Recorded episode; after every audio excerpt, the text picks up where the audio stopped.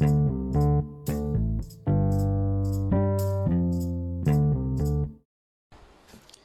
วัสดีครับวันนี้มาฟังพอดแคสต์ของตั้งอธิราเจดีอีกครั้งนะครับเดี๋ยวขอขยับโต๊ะหน่อยนะครับจัดพื้นที่เนาะก็วันนี้เนาะก็ได้เปิดบทความข้อหนึ่งนะครับใน LINE นะพอดีมีรุ่นหัวหน้าเนาะส่งมานะครับผมว่าน่าสนใจนะเอามาบันทึกไว้นะครับเพราะบางครั้งนะผมก็รู้สึกไปทำงานหรือว่าอยู่บ้านก็รู้สึกขี้เกียจบ้างนะครับดูทีวีเล่นเกมหรือเล่นกับเพื่อนไม่ทำเอาแต่นอนเอาแต่เล่นนะครับวันนี้เราจะมาดูว่าตามประโยชน์ของตัวนี้นะครับว่าเราจะประสบความสำเร็จแบบคนขี้เกียจได้ยังไงนะครับเขาบอกว่าให้เริ่มต้นด้วยจากคนขี้เกียจที่ไม่ใช่คนอู้เนาะคนอู้กับคนขี้เกียจนะแต่ขอเป็นคนขี้เกียจแบบก้าวหน้านะครับเพราะคนอู้เป็นผู้ที่หลีกปัญหาซึ่งท้ายที่สุดก็ต้องกลับมาแก้ไขปัญหานั้นดังเดิม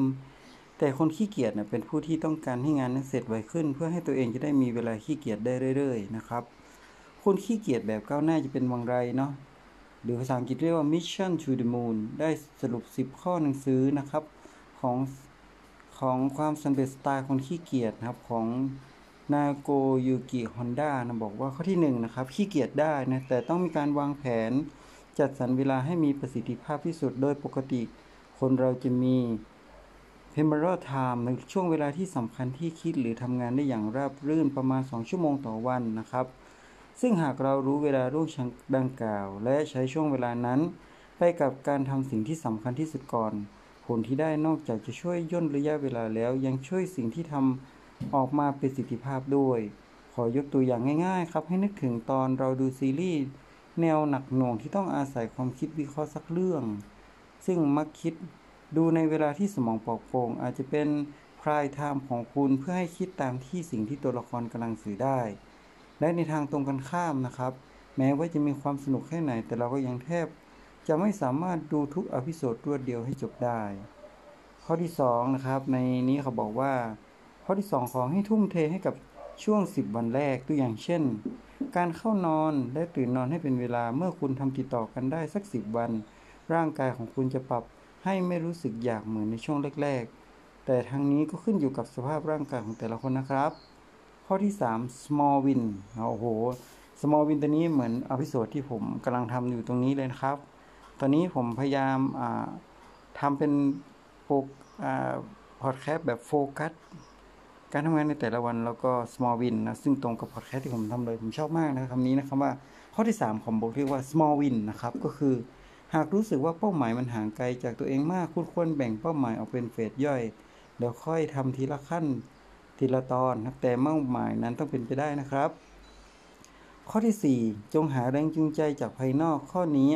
เป็นไปได้หลายแบบตัวอย่างเช่นหากเราต้องทำงานเป็นทีมลองนึกถึงภาพว่าเราต้องทำงานกับลูกน้องหรือเพื่อนร่วมงานที่เก่งขยันและทำให้เราอยากอินพุฟตัวเองมากขึ้นนะครับข้อที่5ให้ลดความเครียดลงบ้างโดยแรงกดดันที่มากขึ้นไปอาจจะกลายเป็นความเครียดและการทำงานบนพื้นฐานความเครียดอยู่ตลอดย่อมไม่เป็นผลดีข้อที่6บอกว่าหากสภาพแวดล้อมที่ทำให้ขี้เกียจได้ยากเช่นเราอาจจะกำหนดเดดไลน์ให้กับตัวเองทีๆเพื่อสร้างนิสัยความพยายามทำงานให้เสร็จก่อนกำหนดแล้วส่งจริง7เลือกทำกิจวัตรที่รู้สึกว่าได้กำไรในเรื่องของเวลาคุณสามารถใช้เวลาทั้งหมดให้เกิดประสิทธิภาพได้อาทิเช่นการระหว่างเดินทางให้คุณอาจจะฟังออดิโอบุ๊กหรือพอดแคสต์ไปด้วยกันนะครับไปพร้อมกันเลยซึ่งเรื่องนี้ผมก็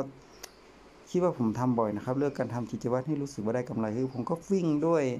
ฟังพอดแคสต์ด้วยบางครั้งไปทำงานก็ยังฟังพอดแคสต์ในช่วงเวลาขี่รถหรือช่วงเบรกนะครับ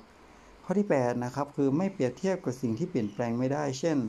ต้นทุนชีวิตที่ไม่เท่ากันการนำตัวเองไปเปรียบเทียบกับคนอื่นหรือสนใจแต่ชีวิตของคนอื่นอาจจะทำให้เราลืมเป้าหมายที่แท้จริงของตัวเองข้อที่9ต้องรู้จักพักผ่อนให้เป็นก็คือการนอนคือการพักผ่อนที่ดีที่สุดโดยเฉพาะการเข้านอนเร็วนะครับการไม่ทำกิจกรรมอื่นที่เกี่ยวข้องกับการนอนบนเตียงรวมทั้งระหว่างนอนไม่ควรจะเก็บอุปกรณ์อิเล็กทรอนิกส์ไว้ใกล้ตัวด้วยข้อที่10นะครับข้อสุดท้ายบอกว่าให้ตัวเองขี้เกียจได้บ้างโดยต้องไม่ปฏิเสธความจริงอาทิหากคุณรู้สึกว่าตัวเองป่วยและสามารถลางานได้คุณก็ไม่ควรจะฝืนตัวเองไปทำงานไป ราะนอกจากงานที่ทำแล้วไม่ให้เกิดประสิทธิภาพสูงสุดอาจจะทำให้ร่างกายและจิตใจของคุณแย่ไปดูกว่าเดิมอีกทั้งทุกขั้นของการสู่เป้าหมายควรมีให้รางวัลเพื่อสร้างกำลังใจให้กับตัวเองแม้จะเป็นความสำเร็จที่เล็กน้อยก็ตาม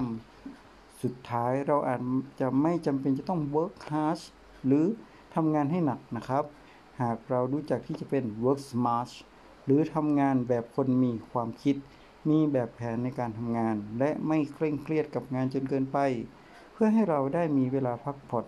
ได้ทำสิ่งอื่นที่สำคัญในชีวิตนะครับ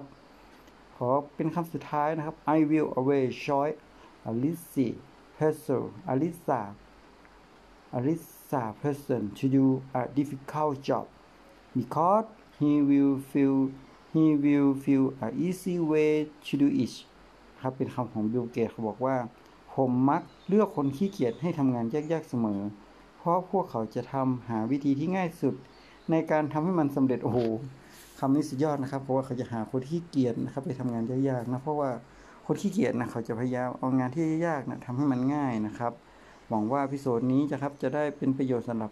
ทุกคนนะครับเกี่ยวข้องกับการเริ่มเป็นคนขี้เกียจแล้วทำยังไงนะครับการเอา